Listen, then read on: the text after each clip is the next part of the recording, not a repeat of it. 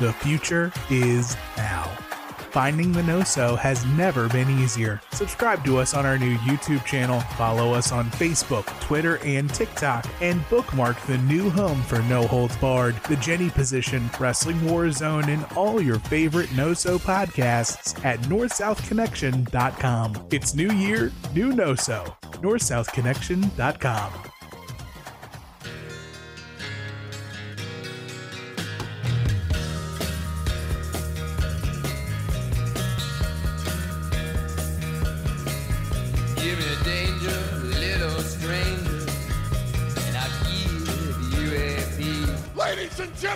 the next United States Heavyweight Champion, Ravishing Rick Rude! There's nothing in my dreams, just some ugly memories. Kiss me like the ocean breeze. Please welcome the newest members of the Dangerous Alliance, Arn Anderson and Larry Zbyszko! Will be my lover. The world's greatest athlete and newest member of the Dangerous Alliance, the world's TV champion, Stunning Steve Austin. Nothing left alive but a pair of glassy eyes. Raise my feelings one more time. Please welcome one of Sting's best friends and a little stinger himself, ladies and gentlemen, beautiful Bobby Beaton.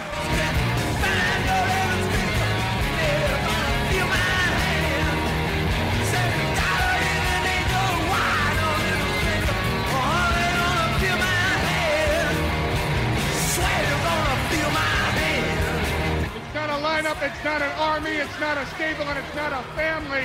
It's an alliance of businessmen who will bring WCW down to its knees. North South Connection. Welcome to episode number 19 of the Seven Months of Danger podcast. I am your host, Sean Kidd, and I have my regular cast of mental patients with me tonight. Jeez. Ah, ah. I came prepared this evening. So, first up, Matt Souza, how are you tonight? Uh, uh, uh, uh, mental patient number one here, uh, doing well. Uh, hopefully, uh, this episode is better than the uh, the last one as far as match quality goes, because it can't get much worse than a zero. So we'll see. You can only go up from the last episode. Well, I, I said mental patient based on how we all felt walking away from the last episode because I really felt Mhm. I felt defeated and I felt mental, just like Scott Shiflett. How are you tonight, Scott? Doing great. I was in uh, the loony bin with uh, Ric Flair when he became president of WCW. Wow. Okay, uh, that happens in the future timeline of this pod. With Asia, because she's bigger than China. Oh, you know, yeah, right, yeah. All right, yeah, okay. Uh, Logan, Logan, how are you? Logan, how are you Uh, tonight? Patient eight six seven five three zero nine here. Uh, no, I'm just Oh, no, I'm good. Lo- Logan two tone. Mm-hmm. I see what you did there, Souza. Yeah, thank you. All right, so we are back and uh, we are here to talk. Okay, uh, let's see, what timeline are we doing tonight? Uh, Schiff, do your thing. Jazzy, I like it.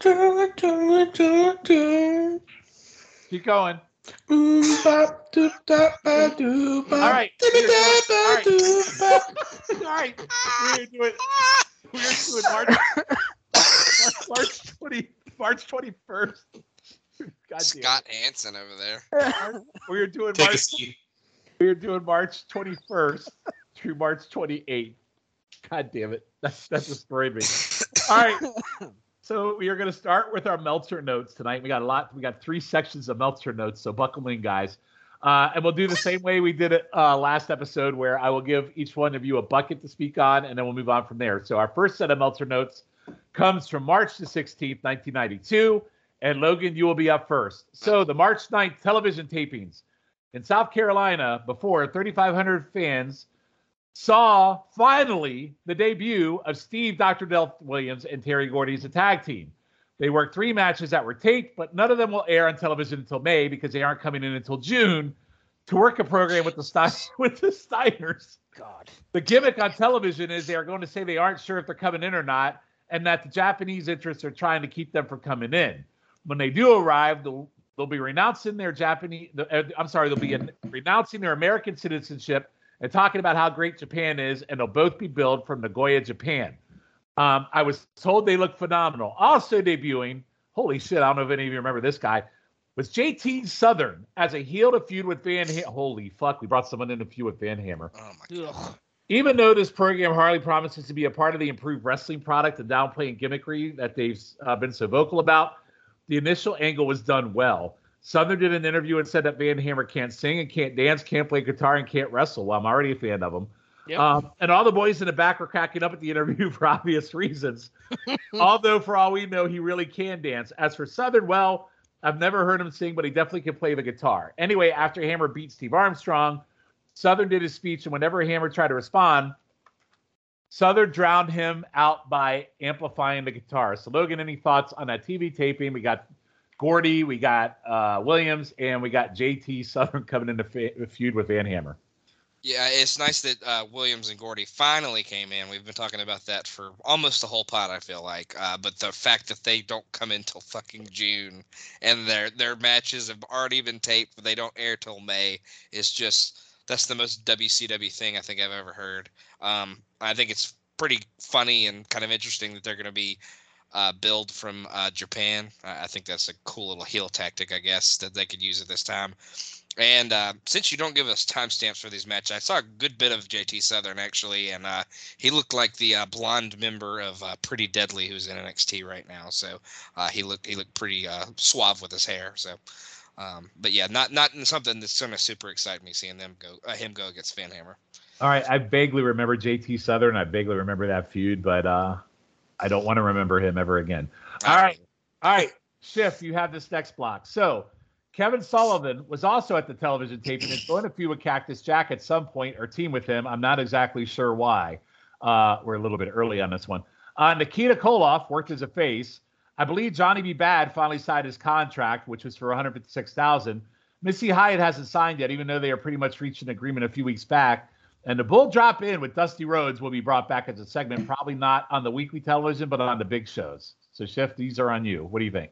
The bull drop in, baby. Um, yeah, Kevin Sullivan, like you said, that they tag team and feud in '94. I don't even think he comes in at this moment, does he? Uh, we will have a follow up here on this one in a little bit. Yes. He does not, but we will talk about that in a second. So, all right, Matt, next one up. Uh, again, they aired the post Super Bowl press conference, which looked interesting, although I'll bet nobody realized it was Nikita Koloff running around clotheslining everyone since it wasn't mentioned. I thought it was Jesse Ventura since they're both bald. Uh, did you all notice Jason Hervey in the background maneuvering around so he could see the angle since people kept getting in his way? Uh, I hope Eric Bischoff gets his game show hosting job because he's just so annoying to watch on television. Uh, Matt, any thoughts? Because I know I, I, for one, quite enjoyed Nikita coming into a regular fight, just sickling people. Yeah, I mean, uh, look, I didn't realize it was Nikita Koloff either until I looked it up. So I mean, because they they don't even mention it was him. It I, I like I thought it was just some random bald dude just fucking lopping people's heads off with clotheslines. Mr. Clean running in. right, like it, it fucking could have been for all I know. So uh, that's interesting that apparently I wasn't the only one who thought that. And Yeah. uh, Jason Hervey sucks. I'm just gonna put that out there. Indeed, he does. Uh, all right, Logan, next set is yours. Kip Frey awarded Steamboat, Rude, Liger, and Pillman $2,500 each for being the hardest workers at the pay per view show. Uh, two of those uh, four deserve uh, shit. Uh, don't expect Scott Norton until the summer at the earliest. So, uh, more Scott Norton news here. Expect Liger to return for the Bash in July and Great Muta as a babyface in May, along with Tatsumi Fujinami. And there is talk of Liger and Pillman as a team. So, Logan, any thoughts on this? Some of this does actually come true, actually. So, Uh, Liger and Pillman as a team would be pretty sick. Um, Hmm. uh, yeah, I think uh, he should have just given five thousand to Liger and Pillman on that, and saved uh, the Steamboat Rude uh, money and uh, doled that out elsewhere. Um, Norton, of course, uh, the every it seems like every Meltzer notes we have something about Norton, so um, uh, always good to see his name, even though he doesn't come in until '95. Um, and then yeah, it's pretty cool for them to have the Japanese talent come over uh, at this point. I feel like that's a pretty big deal. So cool cool to see that that's gonna keep going. All right, and I do believe Le- Liger and Pillman both, as a team, they are a tag team in that tournament at the Bash. I believe. I do believe. Correct? Uh, Or no? I think it's it's Liger and Steamboat. I think. no, Steamboat's with Koloff. Oh, really? Maybe it is Liger Pillman. then. Yeah, I thi- I'm pretty sure it's Liger and Pillman. It's a Great American Bash, right? Yep. Yeah. Yep. I'll look it all, up while y'all while y'all all right. go to the next ones. all right, Schiff. You're next. doodle, doodle. Schiff, you're next. Jesse Ventura may lose his football announcing gig with the Minnesota Vikings over his going back into wrestling. According to the St. Paul Dispatch, K-fan officials are uncomfortable with him working WCW. If that's a profession he chose, it doesn't coincide with our Viking broadcast. K-fan general manager, we have no interest in that. Doing the Vikings if he's full time with them, WCW. Ventura said if he has to choose between the two, he'll choose wrestling, but seemed unhappy since he worked at the WWF's announcer at the same time he did the Tampa Bay Bandits radio broadcast. Schiff thoughts? I mean, this. I mean, wrestling still had the negative connotation at this time. I mean, if it happened now, people would be like, "Everything's fine," you know. But it's just people wilding out, to be honest. All right, Logan, any update on Liger Pillman? Uh, they were in fact the team. They lost in the first round to Nikita and Ricky actually. So Ah. that's, that's what it was. That's where I got confused. Wow, what a and I think that's a pretty boring match if I recall. I think That's whole a pretty thing- boring show. If I it's remember. uh it's uh 19 minutes and 26 seconds. Oh yeah, I believe there's I a lot of those. There's a not very lot of those during that show for sure. Mm. Uh, that was the first one that Watts took over, right? uh, and thankfully, this podcast will be over by the time we get to that, so we don't have to worry about it. All right. Uh, oh, uh, Matt, I say the best uh, Meltzer notes of this note uh, thing for you. oh, Uh, good. Freebirds gave a 30 minute seven song concert after the Atlanta Hawks basketball game on 3 7 at the Omni. It was well received, particularly because the band was really strong. Why? Why would you do that to those poor Atlanta Hawks fans? Jesus. There's no reason to do that to those poor Atlanta Hawks fans. They just wanted to watch basketball. They didn't want to see Michael Hayes and Jimmy Jam strutting their stuff, for Christ's sake. But Matt apparently was very well received. I don't give a shit. I don't want to see it. All right. Well, we will see the Freebirds return on this podcast before it's over. So Oh I, Jesus! I mean, they all- are the Freebirds. What's your excuse? Bad Yeah. Street, Atlanta, GA. apparently somebody's dog agrees that they are very happy about the return of the Freebirds. Yeah. All right. That's We're what gonna- the that's what the Freebirds sound like in that concert. Whoever's dog Hmm. that was. Very well received, Matt. That's all I'm going to say. All right. Meltzer notes, March 23rd. Uh, Logan, El Gigante still hasn't returned from Argentina after his mommy died. Oh boy, Okay. who cares? All right. Uh, Matt, latest reports have Super Bowl pay per view hitting about a 0.6 buy rate, which is far and away the lowest for any WCW pay per view event ever. Yeah, I mean, I think we talked about it a little bit on the last episode. They increased the uh, the pay per view price by what, like five bucks. So, I mean, it could have something to do with that. It could also have something to do with the fact that Lex Luger was in the fucking main event and he doesn't care about anything. All right. And uh, as Schiff is probably taking another shit break, so I am going right back to you, Logan. Uh, Jake Roberts is backstage during the taping.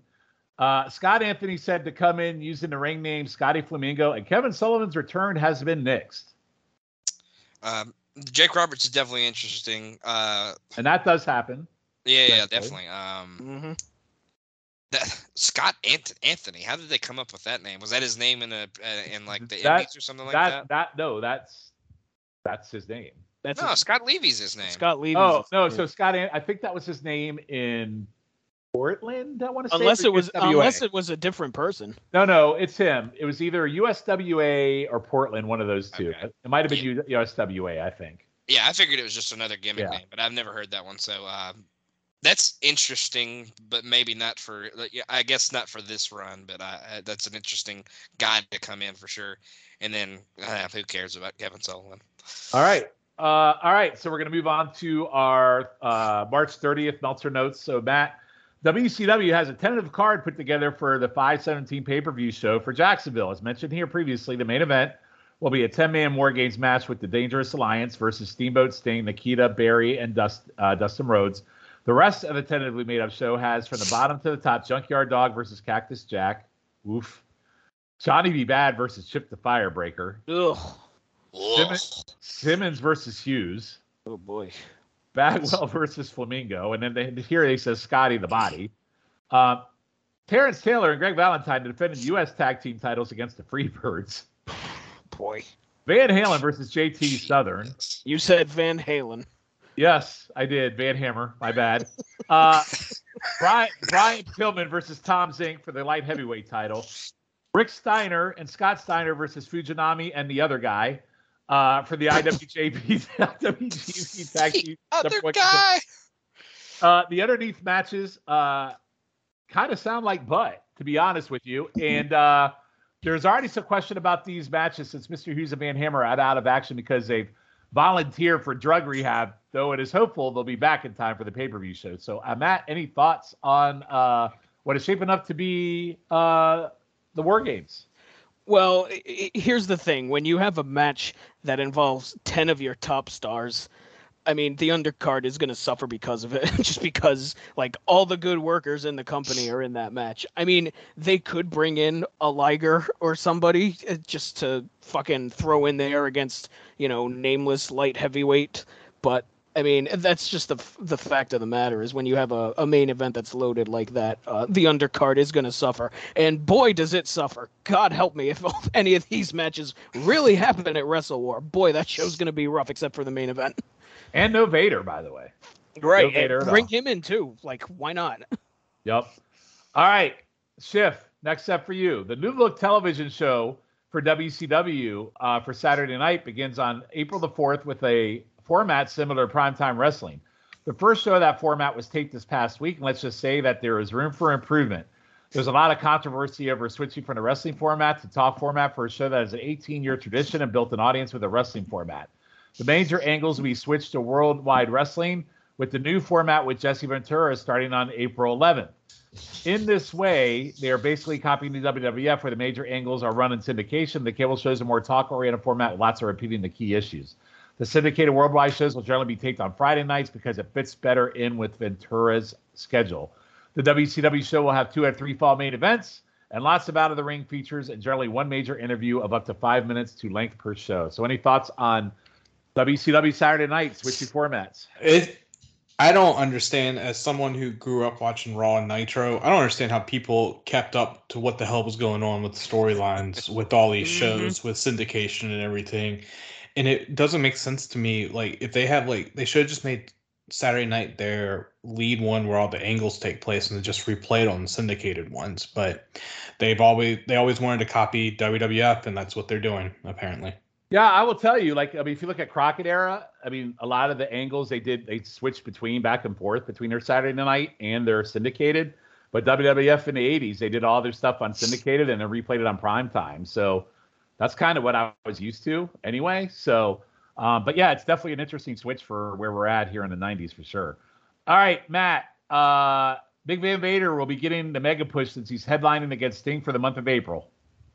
Well, there goes that big Rick Rude title feud that we've all been talking about. So, uh, so I mean, uh, like, I, I guess the press conference that they had after Super Bowl was just meant to push what was eventually going to come at War Games. Because, like, if you watch that press conference, you would think, oh, Rick Rude's going to get the title shot against Sting. Like, that would be the logical thing. But nope, it's going to Vader, which is fine. Don't get me wrong. But it's just weird that they end up doing that press conference, especially when Sting and Rude have already been feuding. Like, you, you didn't really need that press conference to do anything.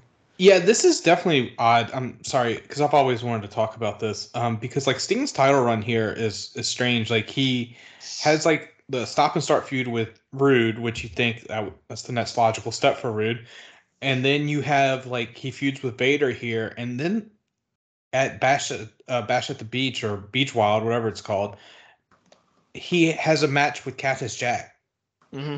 and it's like I know they were changing bookers and everything then, but damn, at least could have given Rude like a clash match or Well, something, and they And it was a non. I think Vader, but Vader, Beach Vader was in Japan, I think, in May and June. yeah, but why heat him up so much now? Like you could Here's- always just do it for Bash at the Beach, just have Rude do it.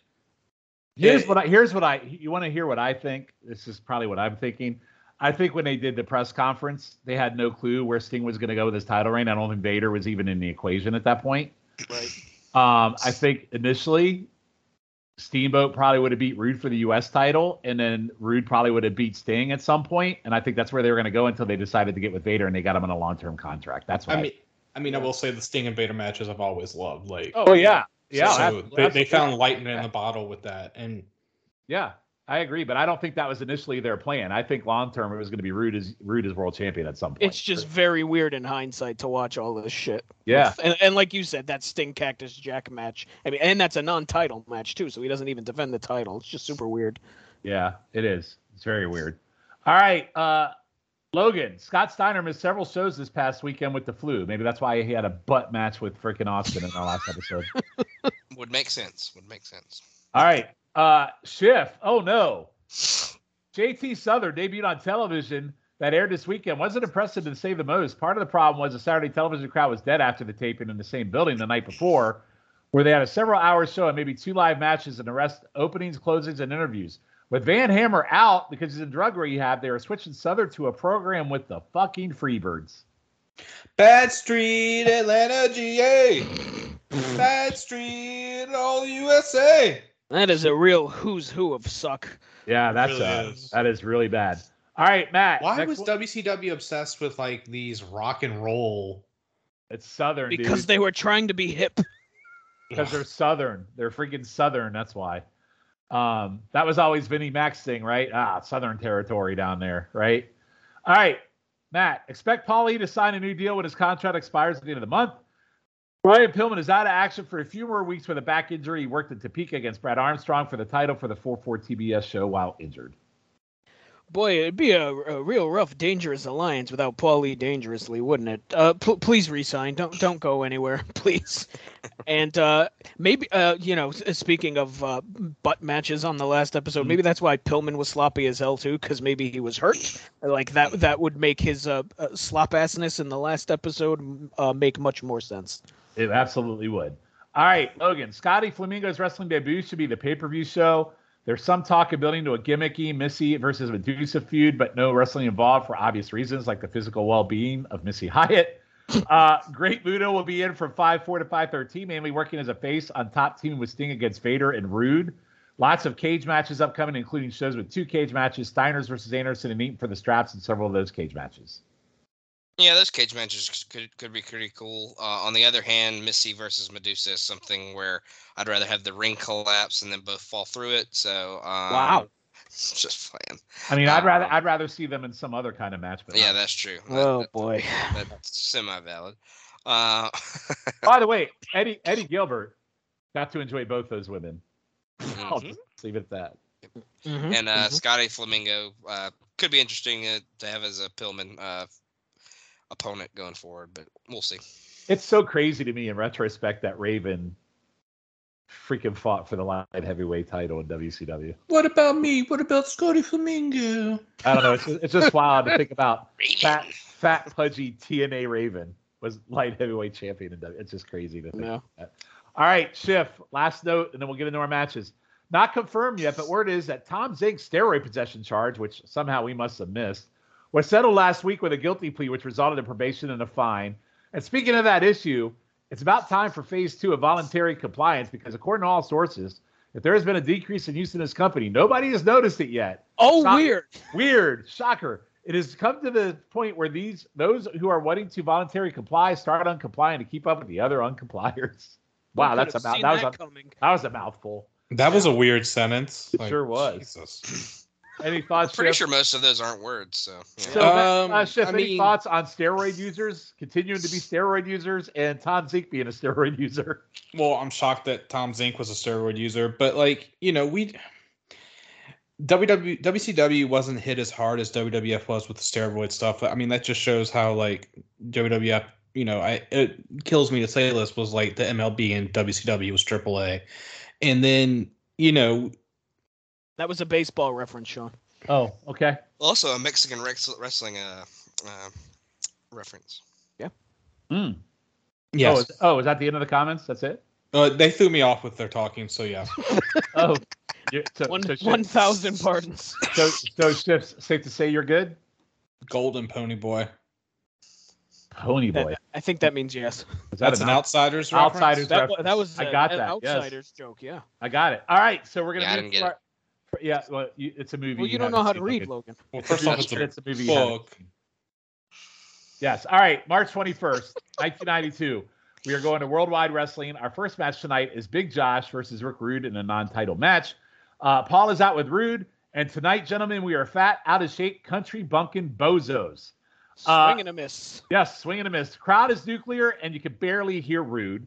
Um, I hate the Josh gi- gimmick so much because I think Matt Bourne as Matt Bourne uh, could have been more in W in WCW '92. Uh, Tony admires Rude's body, which I thought was a little weird. Uh, Josh hits his butt drop finish early as he rolls out of the ring. Uh, as Rude rolls out of the ring, Josh does a spot where he stands on Rude's back and does the Rude uh, swivel hit, then does the log roll, which I thought was pretty cool. Um, in return, later on, Rude does a hip swivel and hurts himself from all the work Josh had done on his back. Uh, in 19 episodes, Rude is so one dimensional with his rest holds, and then this match is absolutely no different. He finally hits the DDT. Josh later hits an atomic drop and a belly to belly, in a belly to belly. Um, he goes to the top rope, but Paul distracts the ref. Rude has a phone and gut punches Josh on the way down, hits the Rude Awakening for three. Um, I think Bourne was really good here, but the gimmick for me kills how good he really is in a lot of ways and taking him seriously as a threat. And for me, Rude continues to be like the punch the clock nine to five guy. He's just there punching his ticket. Um, I went two and a quarter on this, but it really was for Big Josh. So I will go to you, Logan. What did you think? I actually really like this. I, I thought Big Josh uh, made maximize his minutes here. Uh, you know, he's not somebody that's super featured in this uh, storyline at the top of the card, but um, I, I thought he was really good. Like you said, huge heat for Rude at, at the at the beginning. Uh, well well earned because of how boring he is. Um, can't say I hate watching Rude get get his ass beat. Uh, he hasn't been my favorite person on this, so watching him get beat up is pretty cool. Um, of course, uh, Big Josh comes out of the gates pretty hot, and of course, uh, Rude has to dull it down with a side headlock. Um, I love Josh standing on his back and doing the swivel, like you said. I thought that was really funny. He does this bear hug at one point, and like Rude falls back on with on his shoulders onto the mat, and it Oh, yeah. turns into like this weird pin. It was ridiculous looking, but uh, def- definitely an interesting hold there, because there's no there's nothing being done to his back at all. It's just somehow a pin. Um, I do love the you, you mentioned the uh, back cell and the swivel. I thought that was pretty funny. Um, and then Rude uh, bust out the DDT like you said. So I said, "Wow, did he did a move uh, that doesn't have the word lock at the end?" So good for him. um, and I thought the use of the phone at the end was pretty nice. He got Josh comes off the top and he kind of hits him in the gut with it as he comes down. So I actually went two and three quarters. I really, really, really enjoy this one. Hmm. All right, Chip. How about you? Uh, I'm more in line with Logan here. I Good really lord. enjoyed this match. There's no good lord to it. This match was pretty good, and um, let Rude, was, at Rude sucked. Mm. Yeah, but Josh was awesome. I know. Uh, that's, Josh that's why I gave it actually two and a hits the quarter, whoop- because Josh was good. Josh actually hits the whoopee cushion. Uh, I don't Mhm. know if anyone noticed that. Yes, Uh, I he would said use- that.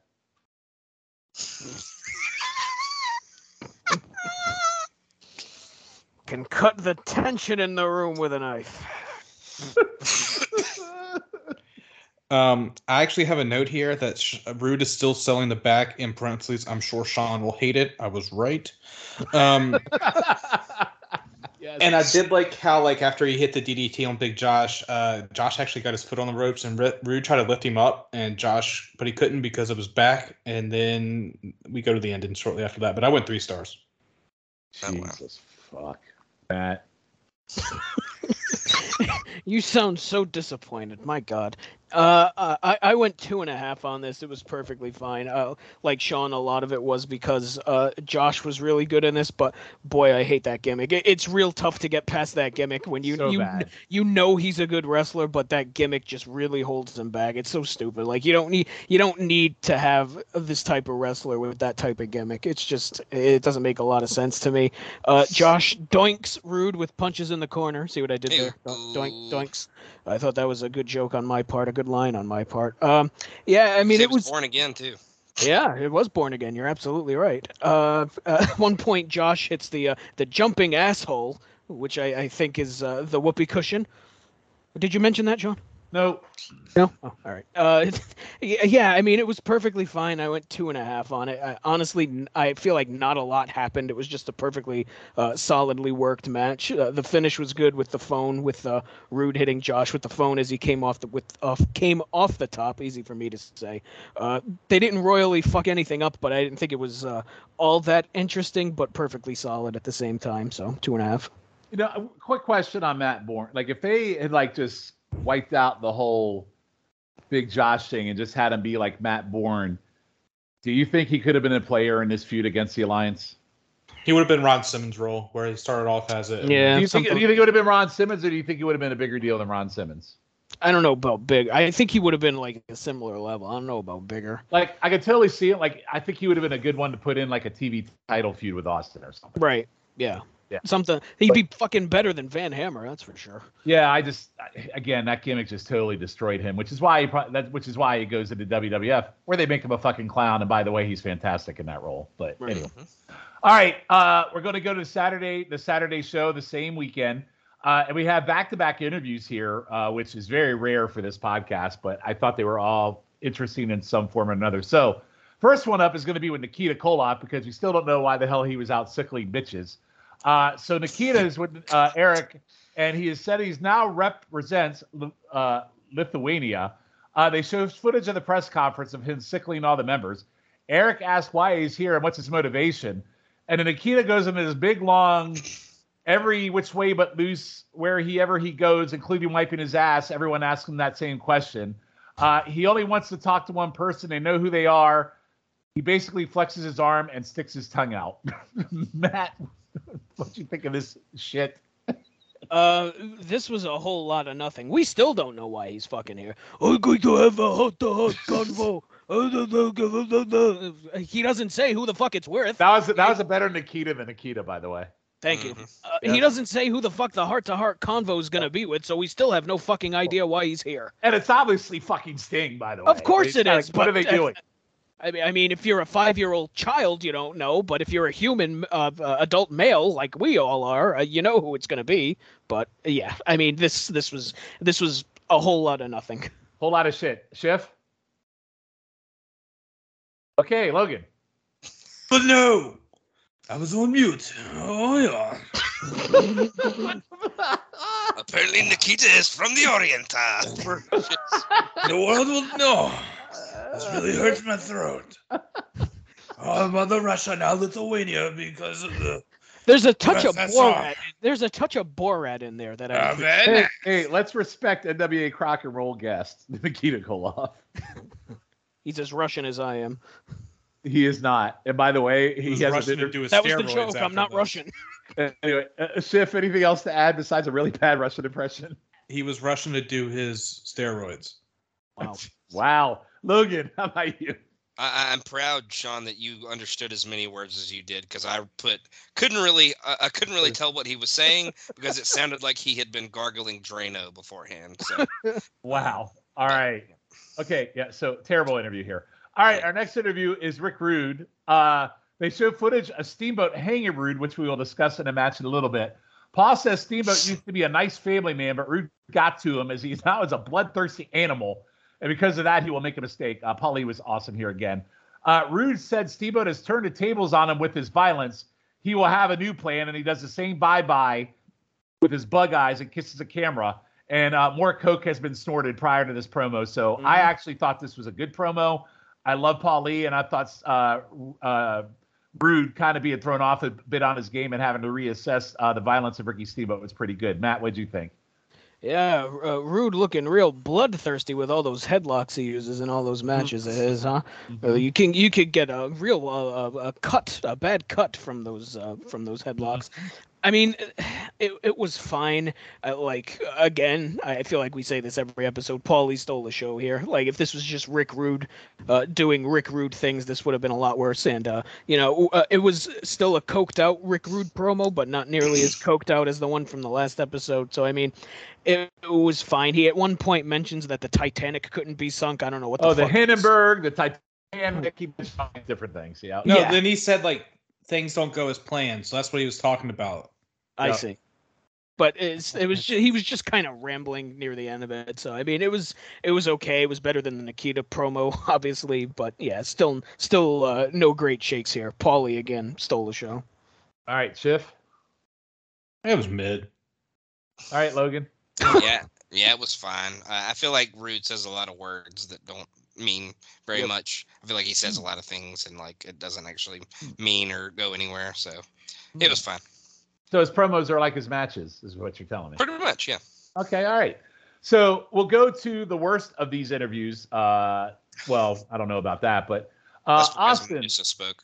Yeah, no, well, uh, no, it's also because of Austin too. So Austin and Medusa are out, and just randomly, DDP interrupts, and uh, Medusa, when he comes out, looks like she about shit her pants. Uh, DDP cuts a promo on K. Allen Frey and babbles something about the KGB in Moscow. Uh, Doug Dillinger pushes him away, and Austin brings up Larry and him and Bunkhouse tags with Barry and Dustin. Uh, Medusa, by the way, I don't have a thing for this outfit, but she looks freaking hot as shit in sparkling black. Um, and they talk about in a few weeks on a new Saturday night show, uh, Austin and Z-Man will fight for the TV title in a two out of three falls match. Holy fucking shit. Uh, Medusa brings up Missy and insinuates that Missy is blowing and fucking the committee. Uh, I think uh, DDP made Austin look like an afterthought here. And again, I think the Coke was flowing again with DDP in this. So, uh, Schiff, what did you think of this? I think Austin looks awful and comes out looking like an afterthought in this. Yeah, I don't really know why DDP showed up, but um, they did say that they're that Austin was talking about having bunkhouse matches against Windham and Rhodes, and uh, he also called out Z-Man and said Z-Man can't beat Austin even with your steroids. Um, and then I was a Medusa, There's a little Nikita in that one. Yeah. and then Medusa basically called out Missy Hyatt for banging Jim Ross Yep, the whole fucking committee. All right. all over the place. all over the place. All right, Logan. Um, thought it was fine again. I didn't think he was too terrible, but I, I did I did uh, get annoyed when Medusa piped up. So All right, just another me. better keeping her mouth shut, hmm at least speaking wise. Uh, Susan. Yeah, I mean, I, I don't know what the point of having DDP come out here was uh, to ramble about Kip Allen Frey. So Everyone- basically, they were everyone a hates feud. that guy. They Good were, God. they were starting a feud between him and Fry on the Saturday Night Show. That's what this Mhm. was about. Yeah. Yeah, that was very that's- weird how he was out there. That's fine, but why do you need to interrupt Austin to get that point across? It's just Sure. like, are you trying to make it like DDP's a loose cannon and he's going to come out to the ring whenever he wants? It's fucking DDP in 1992. This isn't 1999 DDP. Let's let's simmer You know down. why? Because here. Austin in '92 is butt. That's why. I mean, God. I, I guess I guess it, it did make it more notable than having Austin ramble on incoherently, but uh, it it didn't fit what they were trying to do here. It's just super weird. All right. So the last one, and I know this uh, just for to give some context to this, um, because it's kind of, you know, heading into war games. So Sting and Vader. So we see tape, videotape of Vader attacking Sting after a match. Uh, Sting hits Vader with a chair, which doesn't fade him, uh, phase him, but Sting goes up top anyway and gets killed with a power slam after jumping off the rope, which in my eyes made Sting look like a fucking idiot. Uh, Vader then kills. Because you hate with- Sting. well, no, because he's an idiot. Uh, Vader You're then kills. idiot. Va- you're an idiot. Uh, Vader You're an kills. idiot. By the way, Vader. God damn it. He's an idiot. that was a Grinch stole Christmas joke. yes, it was. Vader. God damn it. Vader. It's okay. Vader then kills Sting with the chair and does the second road splash. Uh, the faces finally run into save. Sting comes out to do an interview. Says there is fear in Vader. Uh, there's he has fear in Vader because Vader has more to give. Uh, but he's the world champion though, and he thrives on fear. You better take him seriously. And then he howls like a tool and sells nothing that Vader did to him. and then you have Vader and Sting rivalry for years to come, and it all started here with this absolute butt shit promo from Sting. Uh, Schiff, anything on this? Uh, yeah, as we talked about like earlier, sets up this random Sting and Vader feud, which comes out of you know left field, but also we see a little bit of the chemistry, the great chemistry I believe that Sting and Vader have, and uh, we see it off the bat here. And this sets up Vader as a legit monster with like you know the franchise, the lead babyface, the world champion, and he beats Sting's ass. Yeah, sets up our savior Vader to get uh, the title off of this fucking idiot of a freaking champion. Uh, Souza. Wow, idiot of a champion, huh? Uh, I, I really like the brawl. I thought the brawl was really great. Vader no selling the chair shot, catching Sting off the top of the power slam. I thought that was all great. Uh, Vader just beating the bag out of the world champion. I think it, it makes him look like a badass, and uh, he's going to kill Sting. You guys, I think that's what that's what they were trying to get across here.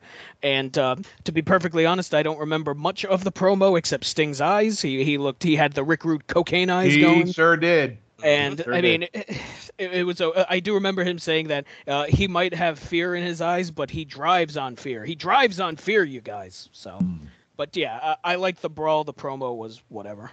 Yeah, to be honest, I think I took a phone call during the interview and never went back to it. But you're a big Sting mark, right? Yeah, I am. Sting was calling him. All right. It was. We were talking about our weekend plans. I think he was telling Scott he does this and he does that. So, Oh. um, he's as quick as a cat. Um, in anyways, uh, yeah, the brawl was pretty awesome. Seeing Vader kind of chuck Sting around was pretty great. Um, and yes, uh, Sting never blinked through that entire promo as his eyes were coked out of his mind. And uh, I'm, I'm actually doing a uh, 1993 watch right now, and Oh, why would you? 90 For fun? Oh well, my just God. just because that's when just because that's when uh, Raw started, and I'm kind of working through all the TVs. And Do you stuff hate like that. yourself? Yes, a little bit.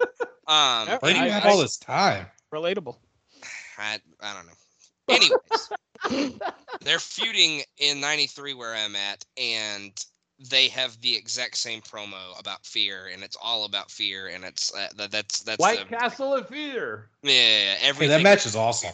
It is. yeah, everything is about fear. So it, it really struck that like they were doing this now, and then they did it the very next year as well. So. I'm I'm more of a fan of the Red Robin of Fear. Mm. Yum. Mm-hmm. I like myself some Red Robin. but- Yeah. The endless basket fries. What up? Mm-hmm. All right. So we are going to go to our second match of the Tune in next week for our rockin' on Robin as we go over the Red Robin are, are we are we gonna review uh, Rockin' Robin's uh, national anthem? All right. No, no, Negative three fries. All right. Schiff, you're killing me tonight. All right. With brotherhood. I'm never going to get to my 4 a.m. flight today. I'm just saying. All right. Second This match. sounds like a this sounds like a you problem. second match of the evening. Jesus Christ. All right. Bobby Eaton and Larry Zbyszko in a rematch versus the Steiners from the 15 second debacle we saw in our last episode. Uh, and by the All was way, made. Five stars. And by the it was actually um no not not five stars but how Schiff was made uh Oh God. by the way it doesn't come up one the, the 15 second match doesn't come up once that this is a rematch by the way i don't know if you caught it they didn't mention it not one time Because this was probably taped like three weeks before that match. Hey, so this is where I might catch a bunch of shit because I love this match. So Scott hits a stiff elbow and a fall away slam on Bobby. We get told we have Rude versus Bagwell coming next week, guys. I know that excited you, uh, which will be the Yeah. last match we watch tonight. Uh, Rick hits Bobby with an amazing clothesline outside off the raping. Uh, off the The raping. raping. God damn. My goodness. Good lord. Bobby. Rick hits Bobby with an amazing clothesline outside off the apron, causing Bob, uh, Larry to lose his shit. Um, and then he clearly yells that Rick sucks. Uh, Bobby gets hit with a tilt to whirl suplex. Larry gets destroyed with a Rick Steiner line. He then taunts Medusa, Rick Steiner, by thrusting his dick at her. Scott does a backflip out of a double elbow hold, sending Bobby and Larry right into a top rope Steiner line from Rick on both of them. Bobby tries to jump off an apron on Scott, but is caught on an overhead suplex by Scott. JR says this is Bobby's second grease deposit on the floor, which I thought was a great line. The end comes after a short time um, with of Scott taking heat, and all four are fighting in the ring. Medusa gets in the ring, and Larry charges Rick and pushes him right into Medusa, causing her to eat shit to the floor. Rick does a belly to belly on Larry, goes to the top rope, and does a bulldog for three. Dude, I love this match. I mean, probably I don't know why. I just thought the Steiners looked amazing in this, and I thought the uh, heels took an absolute shit kicking. I thought it was a really good finish. And uh, first kind of signs here, maybe a stern uh, the censor pot a little bit in the alliance. I went three stars. I love this match. So uh, Matt, I'll go to you. What did you think? Yeah, I, I, I mean, I'm with you. I, I went two and three quarters on this. I didn't go quite go the three, but uh, yeah, I thought this was a ton of fun. Uh, was there a light bulb out above the ring? Because I, I feel like the ring seemed uh, more dimly lit than usual. It That was just when Rick and Scott were in the room. Oh, no, I, I think it was dimly lit because it was it was it was it was looking at the funeral of Larry and Bobby in this match. So oh they- well, Yeah. you know that that makes perfect sense. This was a wake, is what you're saying. yes, Um, it might as well have been because they got destroyed. Uh, at one point, Steiner drove Larry upside down into the buckle, and that looked real rough. Like, don't they understand that Larry is like 55 years old? You can't do that to a man Hey, like that. Listen, I will say this: you got to give Larry props because he takes an absolute shit kicking in this match. Oh no, he totally. And I think that's partially why I went high on this match was because of the beating he takes. Like, it's one thing to lose in 30 fucking seconds to these guys, but to get your ass beat for 10 straight minutes from both Steiners, like it's it's damn impressive. And then to eat the pin at the end, which again is now uh, Larry's job, which at this point is a good spot for him. So kudos to him. I mean, just get pinned every week, it's fine. So I, I enjoyed this like Sean did. I thought the Steiner, this was really uh, the Steiners were kind of just toying with them at points. Like it, it almost reached squash territory, especially near the beginning of the match. So I, I just enjoyed it for that because I'm a Steiners mark. So uh, two and three quarter for me on this. All right, uh, Schiff. Oh, this match is awesome. Um, there's no in between about it. I think it's I love when uh the Steiners just beat the piss out of people, and uh like Scott just is beat like the DA got no offense like the first like ten minutes of this match, and I think the match goes twelve minutes. Um, like I love when Bobby tries to go outside and Rick just hits him with a Steiner line. It it was awesome, and then um. Rick had Larry in a headlock and just drug him around the ring, and loved it. And like the, they tried a double team, and Scott flipped out of the double team, and then Rick hit a nice double close on from the top rope. Uh, I w- wish you know Larry tried a pile driver, and then Scott flipped him over, and it was just like, oh my god! I went two and three quarters. This was awesome. Um, and we start seeing uh, Larry fuck up again because him and Medusa run into each other. Mm-hmm. Logan, I imagine you would like this match because Medusa eats shit. So I don't know. Mhm. Uh, big fan. Yeah, absolutely a big fan uh, of that one for sure. um, but uh, nobody nobody uh, talked about what Medusa was wearing for this, so I have one. Um, she was wearing what appears to be a sequin jacket with other countries' flags on it. So she was. Oh, I think there's a reference. Very I, make- international. I think there's a reference to the same jacket she wears in another match that I Yep. think I. So I think I make my reference on that one. To be honest. Yep, Okay, same, yeah, yeah. same, same. Yeah, she does wear it in another match. So, uh, but I, I- I made it here. Um, but uh, f- I felt like during a lockup early, uh, Eaton tried to sneak in a couple of like shoot real punches, and Scott wouldn't have any of that shit, and he ca- he kind of responded back with two really stiff punches and an elbow straight to his head. So uh, a little bit of a little bit of shoot action it felt like going on there early. Um, Eaton's kind of Eaton and Larry kind of stall a little bit early, and I, I made the note that I thought Scott looked really pissed, and he was like, you know, like he was he would he would have yelled at him and said, "Come on, man, get in the ring." So, um, but there was a belly belly on the floor that I thought was awesome. Uh, like you said, Medusa gets run over, so that's good. Um, That's, that's good. uh, my my thing with Bobby Eaton now, why does he do anything that's not the Alabama Jam off the top rope? Like that's his finishing move. Why would you not hit it if you're because because because Schiff got tired of it. I guess that's true. Yeah, that's, uh, yeah. Right. Re- retroactively, he he did it because Schiff would be pissed Right. Oh, don't worry, it's coming. thirty years later. no, he doesn't hit it at any point. He hits a knee. at- No, he does. that He we're talking about does. later. There's one match where it looks like he hits it. I don't know. There's a match coming up where he hits. It looks like he hits a knee, but it's not really a knee either. It's like I don't know. It's weird. But anyway. Yeah, but a very very hot finish. Uh, I I, th- I thought uh, Rick looked really awesome hitting that uh, big bulldog at the end. So I went two and three quarters as well. All right. So I went three. Everyone was two and three quarters. So what was the rating on that one? Uh, two point eight two point eight one. You don't have to do that every time. Just do it when I ask you to. I mean, he, he Schiff, you can if you want. It makes me laugh every time you do it. So If it makes Schiff happy, Yeah, let that's him yes, Do what you want to do, Schiff. All right. Uh, all right. So we're going to move to March 28th at 92, and we're going to pro. And we have a singles matchup of Arn Anderson versus Ricky Steamboat. So Anderson attacks Steamboat from behind. Uh, there's a chop. Ricky comes back with a bunch of chops and Seguri into an armbar. Paul Lee yells at Ricky from uh, ringside. Arn hits a nice belly to back suplex after throwing Rick into the turnbuckle. Steamboat comes back with sick chops. Then Arn gets a chin lock um, and forearms Ricky to the gut. Uh, Steamboat is very aggressive in this match. Um, Arn pulls Ricky outside by his tights. Uh, Steamboat kicks Arn into the turnbuckle. Then there's a neck breaker. Uh, then uh, Steamboat eats a, a Steamboat eats a, a pair of knees on a splash attempt. Arn then hits a spine buster, then taunts Ricky with a karate bow. Uh, Steamboat comes back with an atomic drop. Arn rebounds in the turnbuckle, and then they knock heads. Um, Arn goes up top, but leaps down and goes into a sleeper, and Ricky throws him into the corner. Um, Ricky uh, goes back, comes back with chops, does a backdrop, then does a top rope chop. Paul E comes up on the turnbuckle, and then Steamboat throws Arn into Paul. Um, and it's really cool here. So as that happens, Arn falls out as Paul falls in, which is really timed out really, really good and looks fantastic. And the crowd goes absolutely batshit. Uh, Paul begs off on Ricky, but um, Ricky does an atomic drop and a chop, which is amazing. Um, there's some amazing fire from Steamboat. Rude comes out with a chair. The ref grabs a chair, but then there's a need to, there's a need to Steamboat's back. Um, Rude takes the gi and wraps it around Rick's uh, takes wraps it around Rick's Rick's uh, throat. Um, he goes for the Rude Awakening, but uh, Rick backflips out of it. He chops Rude and then he wraps the gi around Rick Rude's neck and he tosses him over the top rope and hangs him. The crowd absolutely loses its shit. Finally, Ar- Arn breaks it up.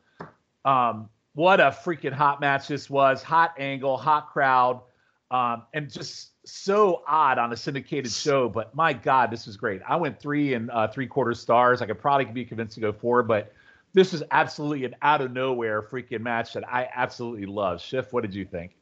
I agree with you, Sean. Um, this was awesome from bell to bell. I love how Anderson jumped him beforehand, and um, they did a double reverse Irish whip spot into a, into a turnbuckle, which I thought was nice.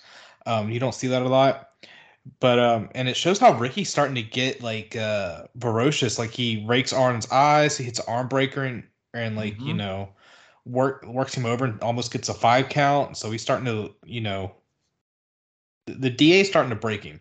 Um, Arn plants Steamboat with a nasty spine buster, and Arn even says it's over. Um, and then Arn and Steamboat cracked heads, which I guess like you see that a lot in the past two episodes with how many times like. I guess that's like the new thing they're doing. Um, I was shocked to see Paul get involved. Uh, you know, I thought the first time Paul really got involved and stuff was like when um, I know it's probably wrong, but when CM Punk had a match with him with Curtis Axel and them, uh, like ten years ago now. But um, and then like just the ferocious like rude and part where they're they're choking each other with a belt. Like Rude was choking Steamboat with a belt, trying to rude awakening, and then Steamboat flipped out and was actually choking him and and hung him over the um the ropes and um but like and even Arn tried to attack standing tall. I went four on this. Uh, I included like the post match angle as well in my um review, so I, I just went the went, went the full four. All right, I could probably go four two, but I'll wait and see how everyone else plays out. Souza, what'd you think? Yeah, uh, I'm gonna go the full four on it too. Uh, this match was fantastic. Uh, just a great pace. Uh, you know, like Schiff mentioned, we're seeing a side of Steamboat that we haven't really seen all that often. Where like he's raking Arn's eyes, he's choking him, he's he's fucking had it with the Dangerous Alliance, and he's gonna do uh, whatever it takes uh, to get rid of him. He's reached his breaking point, and I think we're starting to see that with him here. At, at one point, Arn hit the spine buster, and Steamboat did an awesome job. Like he was like basically convulsing on the I thought that was fantastic. So, just a great match. Uh, Paul's interference. I think it's one of the rare cases where interference was good and it made sense.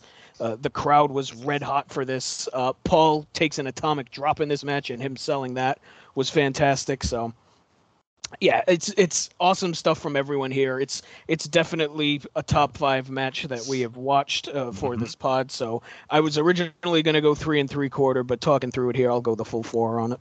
All right, line me up for four two. Logan. Yeah, I, I went for as well. Just absolutely hot out of the gate, and it never really stopped. Just a master class of how to work, how to how to have a great uh, TV match. I think they did everything that they needed to do. There was constant energy. Both guys sold their asses off, kind of like Matt was saying. Steamboat sold the hell out of that uh, buster. Um, they didn't really lay around in rest holds uh, for minutes at a time, like we're so used to with Rude and uh, some of some of Steamboat's matches are kind of that way too. But um, but yeah, the, if they'd locked in a rest hold, it meant something. They were wrenching it in the whole time. So, um, yeah, just just a great great match on on a pro episode, which you wouldn't really expect like this to be on Mhm. pro. Maybe, maybe on the Saturday show, but yeah, this is just out of nowhere really good. So yeah, four for me as well.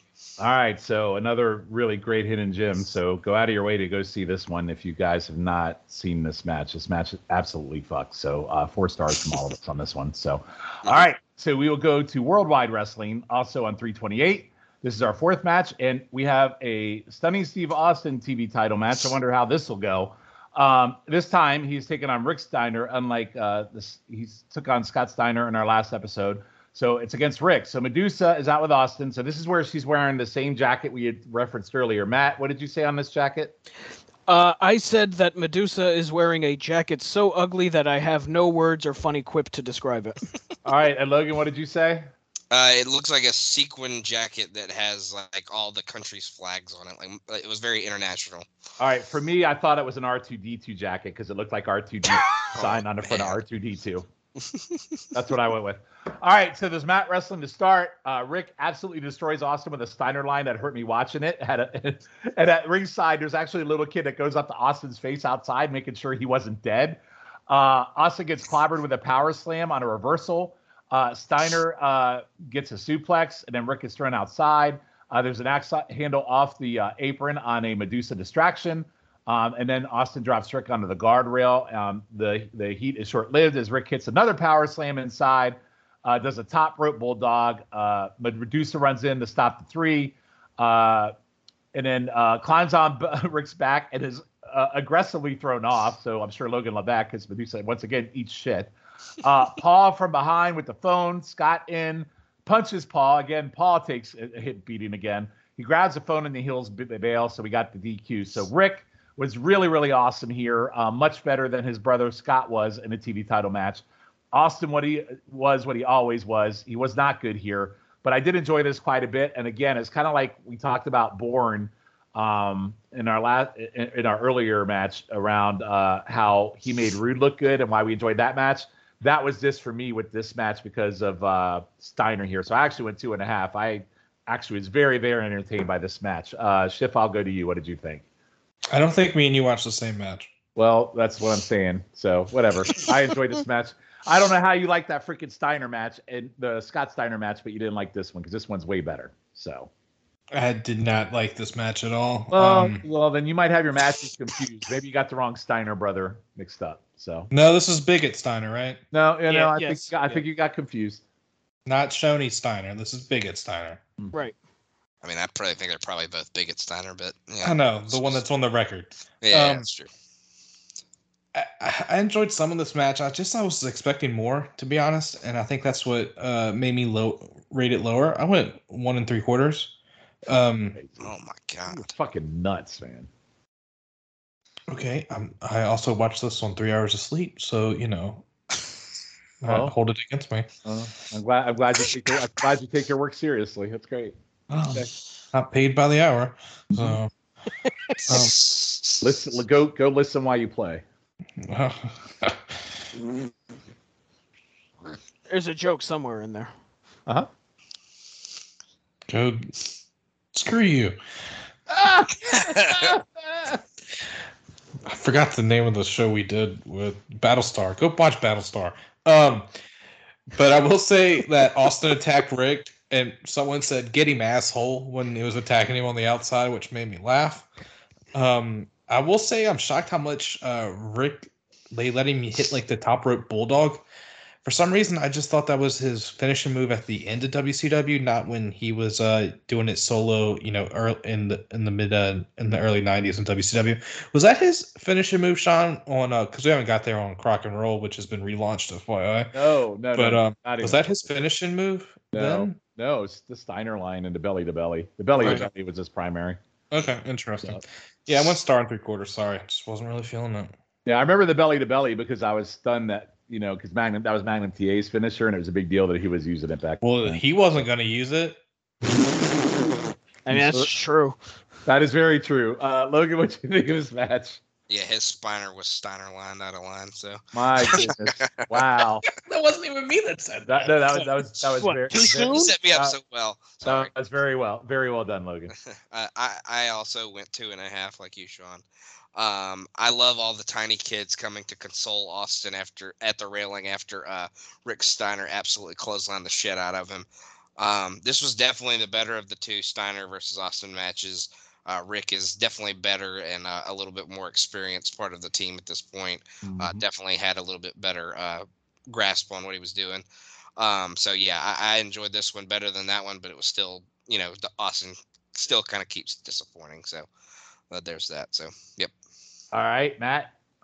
Yeah, I mean, I I went two and a quarter on it. It was fine. I mean, it's another one of these like rinse repeat TV title matches for Austin. Like big move, rest hold, same thing over and over again. Then you get a you know uh, challenger hits the finish, in comes somebody for the DQ. Like it's it's the formula TV title match, and it was fine. It was probably a better one of these of those that that we've seen out of Austin, probably because of who he's in there with. But I think it, overall, it's basically the same match that Austin's been having really since we started this podcast. When he's defi- when he's uh, defending the the TV title, like you can change the challengers, but overall the match formula and structure is pretty much the same with all of them. So uh, I'm kind of over it. I'd like to see him switch it up a bit. So uh, yeah, I'll, I'll go two and a quarter on this.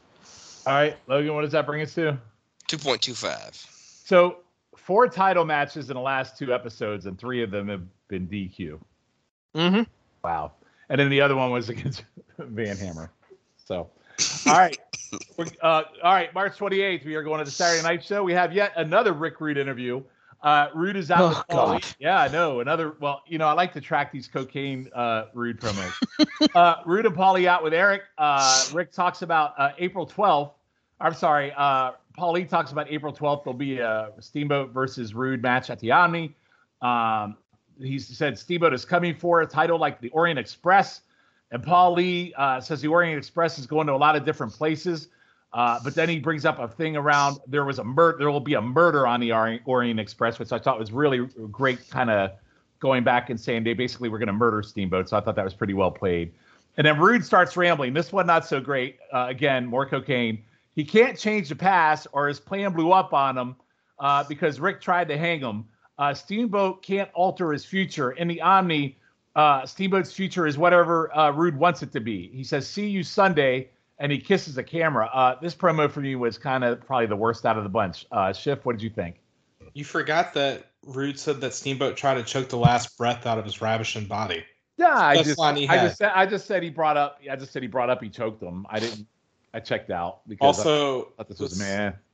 This interview was uh, you missed some important parts. Oh, I did. What, what Rude said: If you want to hang out, you gotta take her out. Cocaine. I, Wow. I- If you want to get down, down on the ground. Cocaine. She don't lie. She don't lie. She don't lie. Cocaine. Scott Lo- Clapton, everyone. Logan. Bye bye. I'm just kidding. Uh, no, it was. He did not do bye bye in this. Uh, one. yeah, this is the one he didn't do bye bye on, so Yeah. it was definitely worse for that uh, and that alone. All right, Matt. What the fuck was Rick Rude talking about during this promo? I have zero fucking idea. He was Like- talking about the future, and he had to change the past to get to the future. I don't know what he was. fucking- Jesus, fucking multiverse Rick Rude over here, for Yeah, Christ's called, sake. call, called Doc Brown to go back to the future. Good God, like.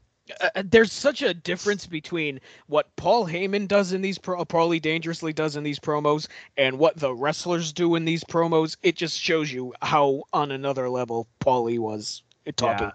Because Rude fucking sucked during this. I'm sorry. Yeah, he, he. Yeah, he was. This is probably the worst out of the ones we've talked about the last few episodes for sure. All Yeah, right, It's kind of because he sucks in general, but yeah. he he he really does. Contrary to what some people Yeah. think. All right, fifth match. You can just say my name, Sean. Oh no, Souza liked him on our last episode. Too. She don't lie. She don't lie. She don't lie. Cocaine. Guy likes one match. All right, our fifth match tonight, six man tag team action. Again, Arn Anderson, Bobby Eaton, and our favorite Stunning Steve Austin versus oh boy. Junkyard Dog, mm-hmm. PN News, and Brad Armstrong. Oh, so good. on paper, this looks like it could set up for a big shit fest of a disaster. So, uh, Logan and Matt, did you do anything for Medusa on this one? I, I Yes. see on this one. All right, Matt, what did you have? Uh, Medusa Navratilova at ringside. Ooh, that's a good one. I had Medusa looking like she was auditioning for In Living Color as a fly girl. Gee, but it's a timely reference. What I thought cut, so. Sean. I'm proud of you for that. I thought that was a good. I thought that was a No, good it one. is good. Yeah, Yeah. I'm saying like, good job. She had the, she had the whole J, Jenny up from the block hat on. I mean, I thought it was pretty good. All right. don't, be, don't be fooled by the rocks that she's got. Hmm. Uh, she's still she's I'm still just, Jenny from the I'm block. just Jenny. Yeah. from the Uh-huh. block. That's All right. right. What's the Except she's I'm just I'm just Dusa from the block. All right. So uh, first note is poor Brad Armstrong with uh, this face team of suck. That was the first thing I wrote. Uh, JR applause. Oh, here's the. be- I love this. JR applause JYD for losing 50 pounds, and then J. So we should all be happy. JYD has lost 50 pounds, guys. Aren't you happy for JYD? Very. It's All right. JR mentions the all new Saturday night show debuts next week. Jesse will be there too. And he plugs the new format. Brad and Arn uh, does do some uh, decent chain wrestling to start. Uh, Brad and Bobby also match up well when they're in the ring. Austin gets stuck uh, with PN News in a bear hug. Uh, JR says Austin always looks good, which we know is wrong. Austin takes the ping pong spot that Arn usually does. Uh, JYD comes in and does a whole bunch of suck, yanking Austin's arm. Uh, JR says he doesn't know. He says that this is the worst line ever. JR says that JYD doesn't know karate, but he knows kafist and kafoot. Did you guys catch that line? Jesus. Yeah, I cringed so hard that I was like negative three. I, I literally listened to that line and I literally paused it for a minute and rewinded to make sure I heard it, heard it correctly. There's Uh, Kafist and Kafoot. Fist and foot. Arn uh, Arn sells for JYD, uh, and then uh, the rest of the Dangerous Alliance has to as well. Uh, later on, uh, Armstrong takes the face in peril spot. Austin actually hits a suplex, which I was very happy that was not a chin lock. Uh, Arn hits a spine buster. Uh, Bobby, um, Brad does a leapfrog. Um, Bobby causing him and Austin to collide. Uh, there's a tag to news. He takes on all three Dangerous Alliance members. All six get in the ring. PN does an avalanche to Arn. Uh, then there's a belly to belly, and then Bobby comes off the top rope, um, uh, and, and then uh, puts Arn on top for three. I don't think this match was awful as it could have been. I thought there was really good heel work by the Dangerous Alliance, um, but I think Armstrong deserves kind of the MVP here. Austin is the LVP, of course, in uh, another match, but um, Austin worked, or I'm sorry, uh, Armstrong worked his ass off in this match. So I'm going to go two and a quarter stars, and a lot of it is for the heel work by the Alliance and because of Armstrong. So Logan, I'll go to you. What did you think? Uh, yeah, I went two and a quarter as well. Like you said, Armstrong. I, I, I made another note, like kind of like with Josh earlier. Uh, you know, Armstrong maximizes minutes here. Uh, he, he hasn't been somebody super featured for us uh, in this podcast, but he uh, really, really makes it Hey now, count. Arach- Arachnaman. Yeah, Ra- Narek, Ra- Arachnaman. Uh-huh. Uh, but yeah, I, I thought he really took advantage of the of the ti of the space he was given here, uh, taking it to everybody he's in the ring with. Um, I made this note early, uh, so it, it, as the match went on, it kind of changed. But I said, if you like watching the Dangerous Alliance get their ass kicked, this is the match for you. Because at that point, when I wrote that, they had been getting their ass beat the whole match. But after that, uh, the Dangerous Alliance does have a pretty awesome beatdown of, of Armstrong. Armstrong plays a really good face and peril. Um, and then uh, I feel like it's been a minute, but the match ends with the shift special. So uh, Eaton flies off the top rope and hits the guy, and then they roll over and pin him. So uh, yeah, two and a quarter. Yeah, I couldn't really see on the angle what it was. It didn't look like a knee. It didn't look like the leg drop. It looked like he came down basically with a fist. I don't know what it was. Mhm. I couldn't see. I think he hit the knee, but I, I could be wrong. But Yeah, it was an odd angle. Uh, Schiff, what'd you think of this? Okay, I thought this match was going to be butt by the people involved in it, but I was pleasantly shocked. Never judge a book by its cover. Mhm. Um, I said Brad doing it all, other two idiots shouldn't get in the ring. And then my next note is PN News has a bear hug on Austin. This has been a long three minutes. Um, I will say that uh, JYD almost killed Eaton on a body drop, and then uh, it was pretty bad when uh, PN News and JYD were in the ring, but when Brad was in it, um, it picked back up.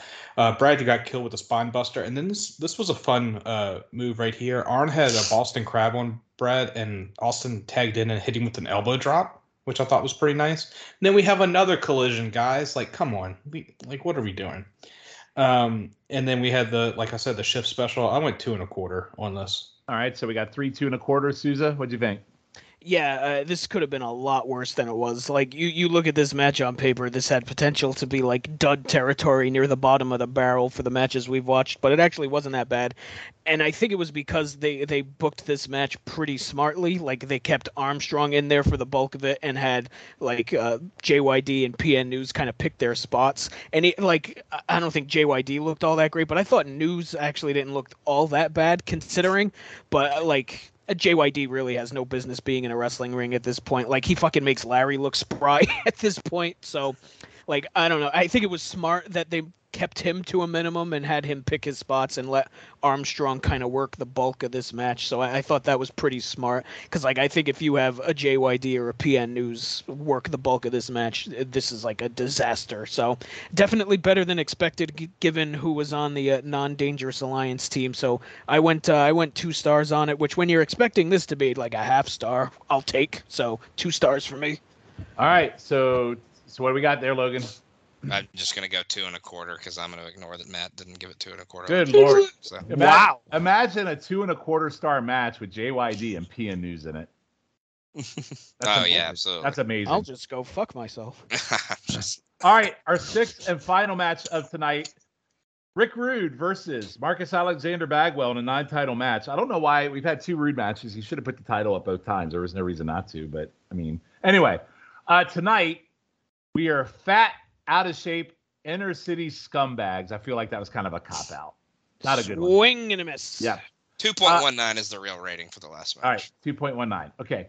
JR trying to sell Bagwell as buddies with Ricky Steamboat when I thought it was Sting he was buddies with. So I don't know when Bagwell and Steamboat became good friends. Uh, Rude actually hits a suplex. Uh, then he does what Rude does and hits a ch- uh, does a chin lock. Then he does a clothesline. Then he does more chin lock. Uh, JR even makes a comment about Rude keeping it basic, which popped me a little bit. Uh, that's kind of JR shit on Rude a little bit. Rude then hits a neck breaker and a pile driver and a and a back suplex, which shocked me. Uh, Steamboat comes out. Uh, Rude is rolled up for two, and I legit thought at that moment that Bagwell was going to pull out an upset. Uh, but then he hits uh, Bagwell for the Rude Awakening for three. And then Rude and Steamboat go at it to close it out. Uh, the locker room empties out, and it's just like a full on, just violent brawl where the locker room is trying to uh, get these guys separated. And I really feel like, if anything, uh, they have really done a really good job, even post Super Brawl. Like, more so than they did pre Super Brawl, really, really pushing forward on this Steamboat Rude feud. And they pushed Steamboat's intensity and how intense he's gotten, and they've really made it more of like a blood feud, which I think has been really, really good. Um, and Rude absolutely dominated this match, and uh, Bagwell uh, definitely has become the jobber to the stars in this time frame, which to me basically devalues anyone that's in the ring with him for a long period of time. So I actually went two stars on this. I thought this was a pretty good squash. Schiff, I'll go to you. What do you think? Yeah, I went two stars for the squash as well. Um, finally, we see a squash here, and I'm shocked it's Bagwell. I like how they still focused on the neck, um, which is some, something we've seen play out the past two episodes. And um, are, are we going to talk about the post match angle? Yeah, yeah, I just, I just did. Go ahead. Yeah, uh, I just loved how. Sorry. Thanks for um, listening. Thanks. Um, you're welcome. But uh, I love how like then Steamboat, like how we talked about how Steamboat was like more aggressive, and we can't. The locker room tries to break them up, but they're still battling as they go off the air. I thought that was a very nice touch, and shows how this is now a blood feud, and it shows more importantly how Rude has transitioned more to to feuding with uh, Steamboat 100% instead of like a 50-50 timeshare that we had with Sting and uh, Steamboat. Now it seems to be 100% Steamboat. Yeah, I thought good shit here. Uh, Logan, what'd you think? Yeah, I went to as well. Um, my first note says th- this has to be the record of time, uh, the re- the absolute record of time elapsed in a rude match before he locks in a fill in the blank lock. So, um, yeah, I, I feel like he didn't lock in a chin lock or an arm lock or a chin or you know just any kind of lock uh, for a while in this one. But um, as far as rude squashes go, thought this was one of his better ones. Uh, I thought Bagwell sold, sold pretty good for him, and he mixed in some interesting moves and didn't just do arm lock, chin lock, headlock, you know, all that good stuff. So I thought it was pretty good. All right, and Souza close us out. Yeah, I mean, this was a fine squash. Uh, I did go a star and a half, but in an effort to make Logan not do math, I will bump it up to two. Yes. um, yeah, I really enjoyed the finish of this. Like, I thought the finish was really well done. With Bagwell uh, finally getting one up on Rude after getting his shit pushed in for the entire match, and then Rude getting pissed off, stops fucking with him, and then ends it quick. So I, I really enjoyed that part of it. But I mean, outside of that, Bagwell got exactly zero offense in, and this was a, a pretty basic squash. So uh, two stars for me. All right, so Logan, what's the total? Two. Two. All right, so that closes out. Well, makes sense. All right, so Yeah, uh, it this does. clo- yeah, this closes out our episode tonight. So overall, gents, I would say this is a much better watch than our last episode because we got a four star banger. Uh, we had a really pretty good tag team match, and then uh, some solid six mans and some solid matches overall. So uh, we will do our end of show awards. So I will go to worst match, Matt Souza. Oh, that's me. Uh, worst match. I will go with. as much as I enjoyed that six man, I think I got to go with that six man. Ooh, Logan. Uh, I didn't hate the last match, but I'm gonna go Rude Bagwell. That's just my lowest rating. So. Oh yeah, yeah. You know what? I'll go with that. That's a good point. Hmm. Schiff. Austin and Rick Steiner. Ah, you're fucking full of it. Okay. You wanted me. Okay. Uh, I'm actually gonna go Rude versus Bagwell. So It's not Uh, that it was bad. It just. yeah, I mean, out of all of it, I mean, it's just a match. It was just a night full of solid tonight. So uh, yeah, I'll go. That's- that's, uh, I'm not don't too too easy. anymore, Too right? fucking easy. hey, Way too fucking easy. hey, hey now. Uh, best match. I mean, I think it's pretty universal on that one. Arn versus Steamboat. hmm Yep. All right. Uh, least dangerous. Uh, gonna be Austin for me again. Austin. Yeah. Yeah, I I feel it, like but- it has. It Mhm. feel like it has to be. Yeah. All right. Um, you know, uh, most dangerous. I'm gonna have to go with Arn because of his because of his performance tonight. So it's gonna be Arn for me. Yep. Yep. Arn, Arn's the lead Yeah. on this one. That's easy. Yeah, if Arn if it hadn't have been Arn, it would have been rude for that squash he did against uh Mhm. for Bagwell. But it's See, I don't know if it would have been rude because he had those awful fucking promos. Well, I he know. did. I'm- did, but I really liked the squash. I think he looked super strong in that thing with Steamboat in that Yeah. brawl and everything. Yeah, both of his matches were good too. Yeah, so I both mean, his matches were great. decent and different. I don't know, but it's definitely Arn for sure. But Anderson had that banger with Steamboat. so- Yeah, so there's no doubt Anderson. All right, so Yep. where does that leave us? So we're still so. Austin Austin now has eight least dangerous, and that, Jeez. and that is uh, four most dangerous for for Arn. eight out of nineteen. Holy shit! Wow. and Rude impressive. has Rude has five, so that's thirteen out of nineteen. as Jesus. one of them. That is that is absolutely nuts. All right. so all right. So um, on a scale of uh, one to five on the journey, this is much much better than last episode. I think. Um, I've this one's tough because I feel like they really moved the feud with Rude and Steamboat forward really really well. Um, on numerous things. I'm trying to think else what else they move forward here. Not really a whole lot. That's pretty much the primary focus, in my opinion. Um, you know what? I'm going to go three out of five because I really, really enjoyed the build they did with with that feud. So, Logan, what do you think? Yeah, I, I'm gonna go three for the same reason. I feel like the alliance didn't look super bad in this one either. Thought they looked pretty strong in in, in some of the matches for the most part, uh, outside of maybe Austin. Um, but yeah, definitely, definitely a better, much, much better uh, output than last time. All right, Matt. Yeah, I mean, I went zero on the last one, so you can only go up from there. So I'm gonna go three for a lot of the reasons you guys said. Uh, the Arn Steamboat stuff really carried the bulk of the uh, the angle advancement on this show, and I, I think it was uh, really better for that. The promos were meh, but I mean, when you get a match like Arn Steamboat with a good feud like that, I mean, I think you, I feel like you have to reward it. So I'll go three on it. Yeah. By the way, if you really think about it, this has not been a, a pod full of heavy promos. It seems like the promos have been Mhm. heavier recently. So I, with this new four back coming, I imagine we'll get more of that. But Yep. it's been so it's. I'm glad we're getting some promos interjected, but clearly out of practice. clearly out of practice. Uh, Schiff, what'd you think? Uh, same. Three out of five. All right, excellent. All right, so before we do some plugs, would you like to hear what we're watching on our next episode, gentlemen? I don't like your to- I don't like your tone. All right, we will be covering April the 4th through April 18th, 1992. So let me cover the matches that potentially could be very, very good. So Ricky Steamboat, Barry Windham, and Dustin Rhodes versus Rick Rude, Austin, and Arn Anderson. Mm-hmm. Bobby Eaton versus Ricky Steamboat. Yep. Okay. Let me see. Arn Anderson versus Brad Armstrong. Okay. All right. Now let me talk about the ones that could be a big ball of suck. Oh boy. It's a very it's a very heavy episode next episode. We have eight matches. So uh Jesus. for the TV title, two out of three falls. Tom Zenk versus Steve Austin. That's the first Mhm. uh, Saturday night show with the new format. Oh, good. Uh, this one might not be terrible. Arn Anderson and Bobby Eaton versus Simmons and Big Josh. yeah, that could be all right. Okay. Uh, the long-awaited return of Matt Souza's favorite tag team, the Freebirds versus Eaton and Zbyszko.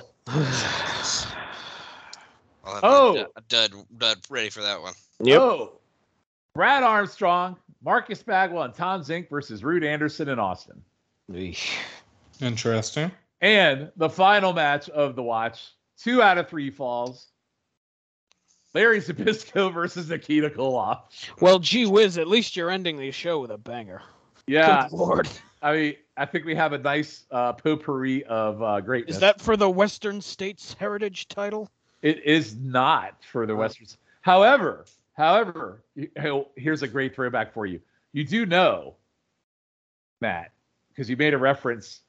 In 1988, Zbyszko and Koloff had a match for the AWA World Title in the AWA. Oh, well, I'm sure that's a five star banger with 17 minutes of rest holds in an 18 minute match. How is that for coincidence, though? Much like what this match will probably be. Yes, so I know you look greatly forward to that. So, Oh, uh, I can't wait. so uh, plug time. As always, Shiflet, you're first. Damn it. All right, we got uh, YouTube first Roulette, last. which um, has Souza, Logan, and myself, and Jambalaya Jake Williams on there. Um, we have uh, Traders of the Lost Ark, which is the comic book pod. That's on the PTBN Pop Experience. Also on the PTBN Pop Experience is Play While You Listen, which is my video game podcast. I finally got it right this time. Um, I can't really think. I don't think I do it. I think I'm good. All right, Logan. Um, chicken salad, Starflation, do that with Callum and Ben. Uh, Highway to the Impact Zone. Uh, everybody but Schiff is on that show. Uh, that's on this pod, along with Lewis, uh, Ben, and Jake. Um, we're about to do uh, lockdown episode. Well, we will have done lockdown by by this point. Um, but yeah, just we're trudging through 2006, uh, having a good time doing those live watches. Um, who's next? I do the current day NXT pod with Andy. Talking Docs is a pod that I do with Jennifer Smith and Cowboy Roger Morissette. And then we will actually have a new Lucha Underground pod uh, coming uh, after this pod wraps up called Linking Up Luchas. So Yes. uh, looking forward to getting that one started. Uh, credit to the name goes to Scott Shiflin on that one. So Yeah. All right. Um, yeah. So after this episode, we only have four episodes to the end of this pod. So um, the new Lucha pod will be uh, taking the spot of this one here on North South Feed after that. So uh, looking forward to doing that. I have never watched Lucha Underground, but uh, back in uh, about five years ago when I used to be on YouTube Roulette, I know we watched a couple of uh, Lucha matches and I absolutely loved them. So I look forward to that one for sure. Mhm. Uh, yes, you can find me on Traders with Scott. Uh, by the time you heard uh, Logan bring it up, uh, lockdown episode. Uh, by this time this is recorded, I may or may not be on that episode. but I am scheduled to be on that episode as of this recording. It's Uh, real 50 50. yeah, and then uh, NWA Crack and Roll will be, should be returning in June with uh, Logan and Scott and I kicking off. Uh, it'll be episode number 55, looking at all things that happened post Bash 86 and all the title changes. So it'll be a little bit of a different format, trying to condense it a little bit, but it will still say have the same kind of feel to it in terms I'm of actually wearing that shirt right now. oh NWA Crack and Roll. Yeah. Well, thank you for representing. what sir. a Mac. I appreciate it. I actually But bought it before I was a guest host. Oh well, thank you. I you. was just a fizz And, and- but and what I will plug also is that Callum is actually posting um, older episodes of some of the PTBN pods on the Mhm. YouTube page. So he is posting old NWA crack and rolls. He is posting Highway Pit to the Impact Zones over on the YouTube page. So go give those a listen. Um, if you get a wild hair up your ass, it's a lot easier than doing a search on the website. Just go on YouTube and search them on there. So um, go give that a listen. So uh, with that, I am Sean Kidd uh, for Scott Shiflett, Matt Souza. Wait, I don't think you What? asked Souza for plugs. That's Oh, I- quite all. That's quite oh, all right. Oh, I apologize, Susan. Thank you. I fucked up this time, Souza. plug plug away, sir. I'm good. No, you're not. Uh, you can listen to Matt Souza on Extreme Three Way Dance here on the uh, North South Connection podcast with JT Rosero and uh, Jenny Smith there, and currently in 1998, they're seeing the rise of Justin Credible. Uh, you can also catch out Souza on Highway to the Impact Zone, as mentioned earlier. We, we already plugged that. Uh, uh, GCW Pod. The GCW Pod, which is awesome. Uh, Yes, it is. and then you can also catch him on Piece of the Action, uh, which is on hiatus right now. What, what's has- my Twitter? What's my Twitter, Schiff? M Souza 97. Wrong. 1991. Ah, damn it! Is So it, is it? Isn't there another Souza Pod? yeah, it's find it on Fight. What? Find it on Fight. Coming soon. It's uh, I I think Zinc. All right. On that note, good night, everybody. We'll see you in two weeks. Good night.